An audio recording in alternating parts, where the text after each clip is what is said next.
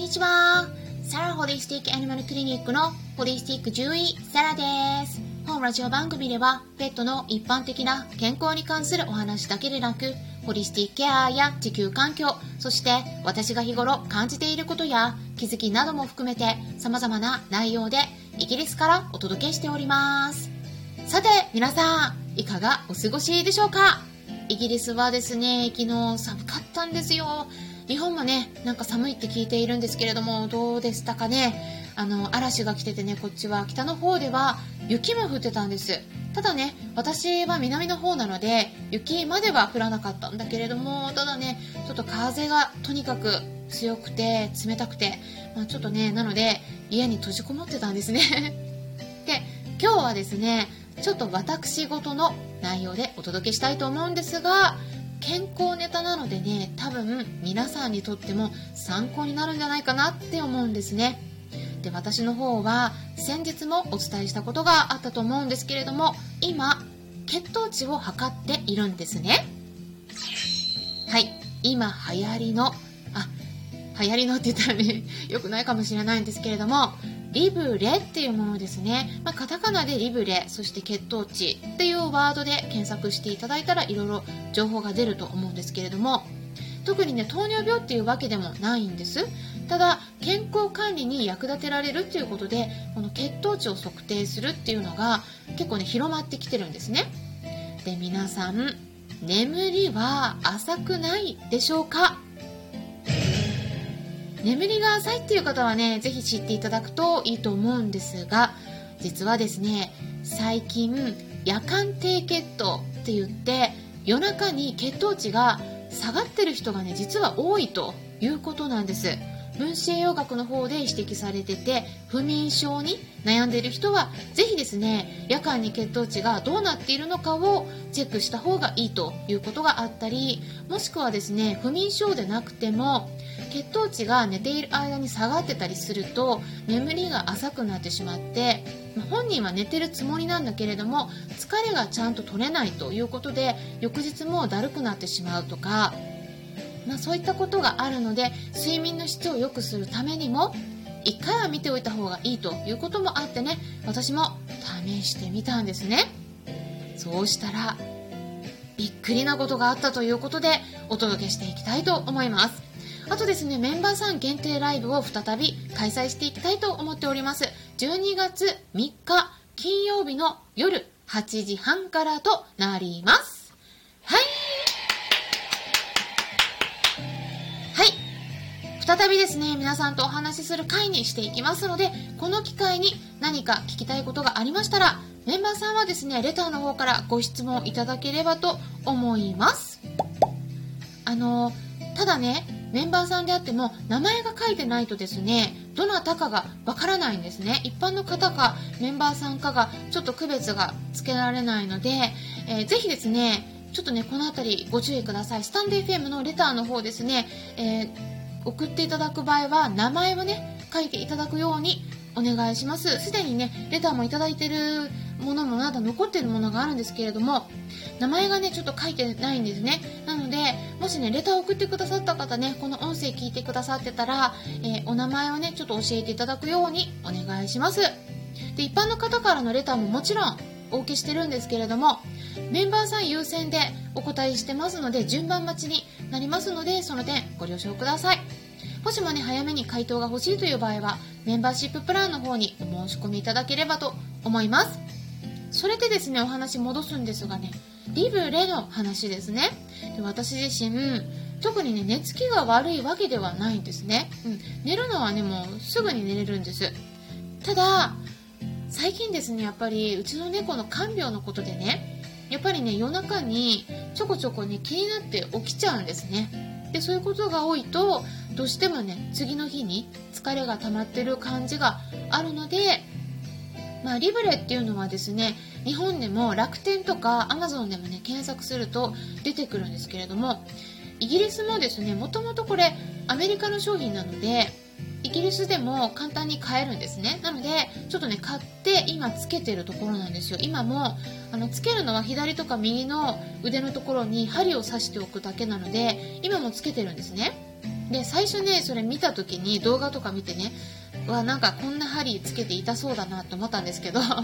でもね細いんですよ。だからあんまね気にならないです。なんかむしろ忘れちゃうぐらいつけてるの。だから全然痛くないですね。で最大14日間。ずっとですねつけっぱなしにしてでお風呂に入ったりシャワー浴びたりもできるんですね。でずっと血糖値を測り続けていくことができるんです。でこれがですね優れものなのがただ測るだけではなくてグラフも自動的につけてくれるんですね。なのですごく分かりやすいしあとはですね推定なんだけれどもヘモグロビン A1C っていうねこれ糖尿病の時に上がってくるような項目。これもね計算してくれるんですよ。で数値が出るんですね、まあ、糖尿病ってね診断する時血糖値とか尿検査の中の尿糖の項目だけで判断するわけではないんですね。その他にヘモグロビン A1C っていうねこの項目もチェックするんですね。えこれねこれが何かっていうのも説明しようと思ったんだけどこれね長くなっちゃうんですね。なのでちょっとまた別の機会にねお話しできればと思うのでちょっとここはねあの割愛するんですけれどもあそういうものがあるんだなって思っていただければと思います。で私もですねこのリブレっていう機械ねあの今もつけて測定してるんだけれども24時間の間にまあ何回でもね測定できるからちょっとね今4日目か5日目ぐらいなんですけれども、まあ、結構ね頻繁にあの測定してたんですね、えー、30分とか1時間おきぐらいでねあのやってたらそうしたらですね夜中に低血糖があったんですよ。いや私ないと思ってたんですけどもでその低血糖って言ってもですねあの本当にね本当の低血糖なんですよ。当のギリギリの低血糖で数字でびっくりしてねこれいくつだったかっていうとあのイギリスの方ではちょっと単位が違うから、えー、日本の単位の方に換算してね見るんですがそうするとね52なんですね。52mg パーデスリットル。表示がね赤くなってたんですよ。だからこれ本当なのかなと思って測り間違いじゃないかなと思って何回も,、ね、その時測定し直したんですけど3回測って3回とも同じ数字だったんですね。52で日本の糖尿病情報センターのウェブサイトの方に書かれてるのでそこでチェックしたんですがえそこにね書いてあるのが血糖値はですね人間はねあの70以下になると低血糖の症状が現れるっていうことなんですね。具体的にはですね汗をかいたり気持ちが不安定になったり心臓がドキドキして鼓動が速くなって、まあ、交感神経が優位になってなんとか交感神経の方で血糖値を保たせようとしてるんですね。でこれ70以下なんそうなんで 私52なんですね。でそれがさらにこう50まで近づいてくるとですね今度中枢神経症状といってもっと症状がひどくなるんですね。で頭が痛くなったり目がかすんで視界がぼやけたり、えー、集中力の低下そしてあくびが出たりしてこうちょっと眠気が出るっていうことなんですね。でついにですね今度50よりも下回るとどうなるか言いますと異常な行動とか痙攣昏睡状態意識を失うといった症状が出ると書いてあるんですね。ね50より下回るとって言って私52なのでもう50に近いんですね。でそういうね症状出たかっていうとえっとですねあの私そのうん、そのね数値が出た時っていうのがもう夜中のね布団に入る前でで寝る前に測ろうかなって一応測っとこうみたいな感じで測ったらねそんな数値が出たのでびっくりして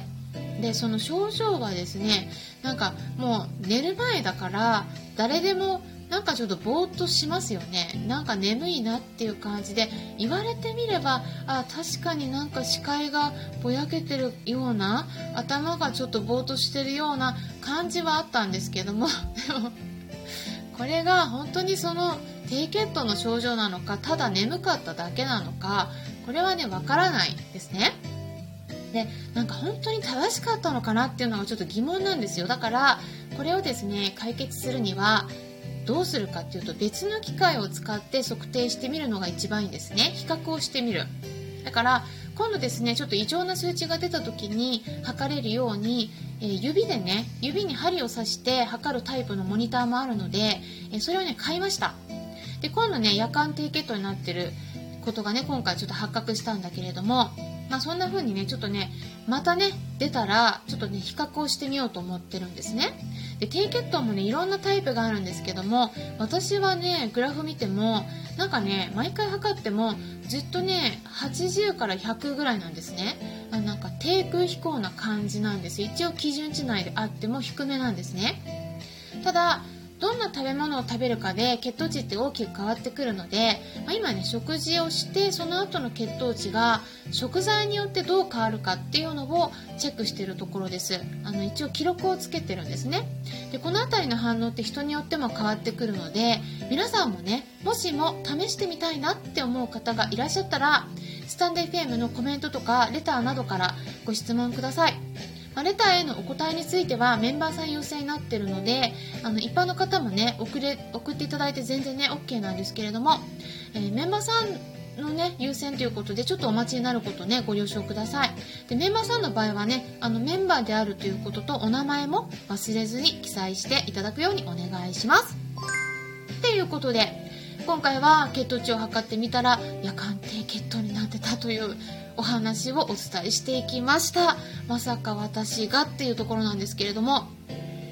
あの皆さんもね多分ね気づいてないところでそうやって発見することがあると思いますのでぜひねチェックしていただくといいと思います。ということでこれからもためになる情報を発信していきますのでよろしければいいねボタンのクリックとかフォローもしていただけたら嬉しいです。それではまたお会いしましょう。ホリスティック獣医サラでした。